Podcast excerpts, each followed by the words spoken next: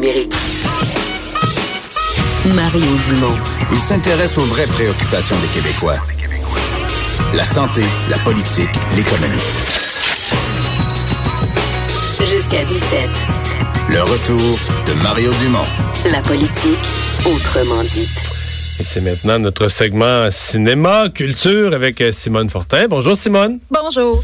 Euh, on commence par une bande-annonce Oui. qui crée beaucoup d'excitation. Oh que oui, parce que ça fait très longtemps qu'on l'attendait. C'est la bande-annonce de la troisième saison de Stranger Things. Euh, la saison 2 a été diffusée, diffusée en, euh, à l'Halloween 2017. Ça fait très longtemps, là. Les gens Ouais, c'est ça, ça commençaient à plus long que, les- que les, le- Oui. entre les deux précédents. Exactement, exactement. Je sais pas qu'est-ce qui s'est passé. Je sais que bon, c'est sûr que beaucoup d'enfants, il y en a à l'école, j'imagine que les tournages sont un peu compliqués à prévoir.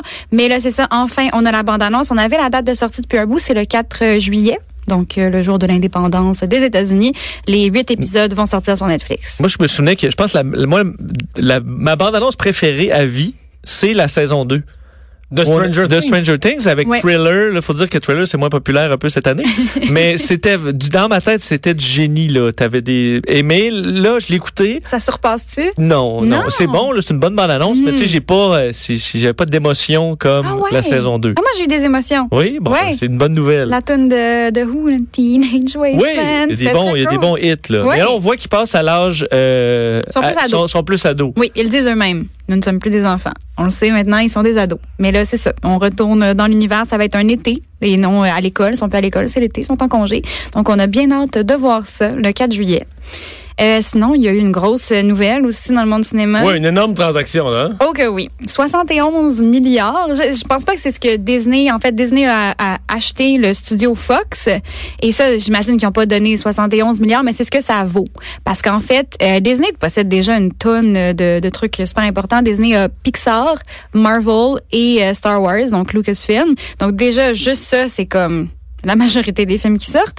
Mais là, maintenant qu'ils ont Fox, ça veut dire qu'ils ont les droits à tout ce qui est Deadpool, les X-Men, Fantastic Four, plein de séries télé aussi, parce qu'ils ont les chaînes télé FX, euh, ABC Family aussi. Donc là, c'est vraiment une acquisition. Que ça euh, inclut les Simpsons? ça inclut les Simpsons. Ça, c'est Parce que, quand parce même. que là, là euh, moi, je suis dans les parcs d'attractions, mais Ouais. il y a, mettons, les Simpsons, ça, si tu vas, euh, si tu vas à Orlando, Ouais. T'as comme deux grands parcs. Là. T'as SeaWorld, mettons, les deux grands, c'est Universal d'un côté, puis Disney de l'autre. Mais les Simpsons sont dans Universal, ils sont pas chez Disney, là. Oui, mais il y a aussi, mettons, Harry Potter qui est à Warner, c'est pas Universal. C'est des acquisitions qui font des fois, c'est comme un genre d'emprunt.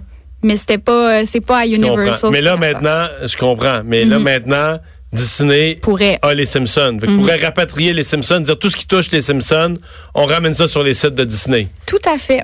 Ouais, Universal doit pas être content en ce moment, il doit avoir peur, mais oui, ça se pourrait. Je sais pas, je sais pas quel est l'avenir euh, des parcs d'attractions, mais même les films, on sait pas qu'est-ce qui va se passer parce que techniquement, euh, bon là, je reviens à mes super héros, mes préférés, là, mais tout ce qui est X-Men, Deadpool, tout ça, c'est dans, c'est Marvel, mais ils sont pas dans l'univers Marvel, donc toutes les Iron Man, Captain America, parce que c'était deux studios différents. Mais là, maintenant que c'est le même studio, les possibilités sont infinies.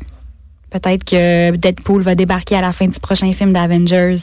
Puis on sait pas, là. De les mélanger, là. Ouais. Des films de super-héros ils se mélangent, on commence à en avoir vu pas mal aussi. là. Ouais, mais là, c'est Tous les pas- mix, là.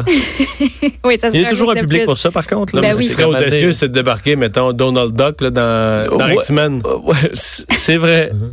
Comment Le- tu le- limiterais? Hein? Non, je Non. pas. non. Je me lance pas. C'est un de mes personnages préférés, ceci dit. Des fois, il me représente bien, un peu de mauvaise humeur, grognon. euh. Ah ouais? Non? J'ai un petit côté de Donald Duck des fois. moi. OK. Le week-end, C'est pas Picsou. Non. OK. Euh, euh, à Cannes, euh, qu'est-ce qu'on surveille? Euh, pas de pas de film Netflix cette année? Non, c'est ça. C'est la deuxième année, en fait, là, c'est vraiment officiel. Euh, Cannes refuse de présenter ou d'avoir des, des films qui sont euh, qui ont été en fait produits par Netflix. Mais c'est plus que ça, en fait, là, c'est Netflix qui est comme laisser faire. Ils veulent plus du tout parce qu'il y a comme une règle. là. Ce que j'ai compris, là, c'est qu'en France, il faut il faut attendre 36 mois après qu'un film soit sorti au cinéma pour le mettre sur les plateformes de streaming. Puis Netflix voulait pas faire ça, voulaient pas accepter ça parce que si un film de Netflix est présenté à Cannes en premier, ben c'est il faudrait que ça commence au cinéma puis ensuite sur leur, pla- leur plateforme. Que ça fonctionne pas du tout avec le modèle de Netflix, donc le conflit total et absolu, c'est ça. Donc, les films Netflix sont en nomination aux Oscars, mais ils seront jamais à Cannes. Exactement. Ben, ils parce seront que- jamais, en tout cas, pas, pas dans un avenir prévisible avec les règles actuelles. Exactement, parce que la France n'est pas d'accord avec ça. Puis c'est c'est sûr que pour des films comme euh, Roma d'Alfonso Cuarón, euh, ça de The Irishman de Martin Scorsese qui est pas encore sorti, mais c'est deux films qui étaient pressentis pour Cannes, mais ça ne sera pas possible officiellement.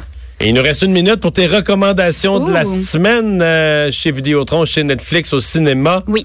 Euh, Vidéotron, c'est depuis hier, c'est Spider-Man Into the Spider-Verse. C'est le film d'animation de Spider-Man. Mais en fait, c'est super intéressant parce que c'est comme, il y a plein de, de, de réalités différentes, puis les Spider-Man de chaque réalité différente se rencontrent. Il y en a un qui c'est la voix de Nicolas Cage. C'est vraiment le meilleur film d'animation. Ben, c'est le meilleur film d'animation aux Oscars, mais dans mon cœur aussi, c'était le meilleur film d'animation de l'année passée. Et euh, sur Netflix, pour les gens qui ont envie d'une série euh, Feel Good, c'est la troisième saison de la série Queer Eye, qui dans le fond, c'est des, c'est une série de, de transformation, là, de makeover. C'est des gens qui ont besoin d'un petit, euh, un petit changement de look et tout ça, mais c'est, c'est tellement, ça rend tellement heureux. Et ensuite, euh, ben, jeudi, donc euh, demain au cinéma, il va y avoir Us, le deuxième film d'horreur de Jordan Peele, donc après Get Out, Us. Mais là, ça a l'air de faire vraiment peur. Moi, personnellement, je suis pas game. Un film d'horreur. oui, vraiment d'horreur. Il paraît que c'est dégueulasse aussi, le sang et tout. Donc, euh, pour ceux qui sont... oui, Public averti. public averti, ça va faire peur, mais c'est bon. Merci, Simone. Merci.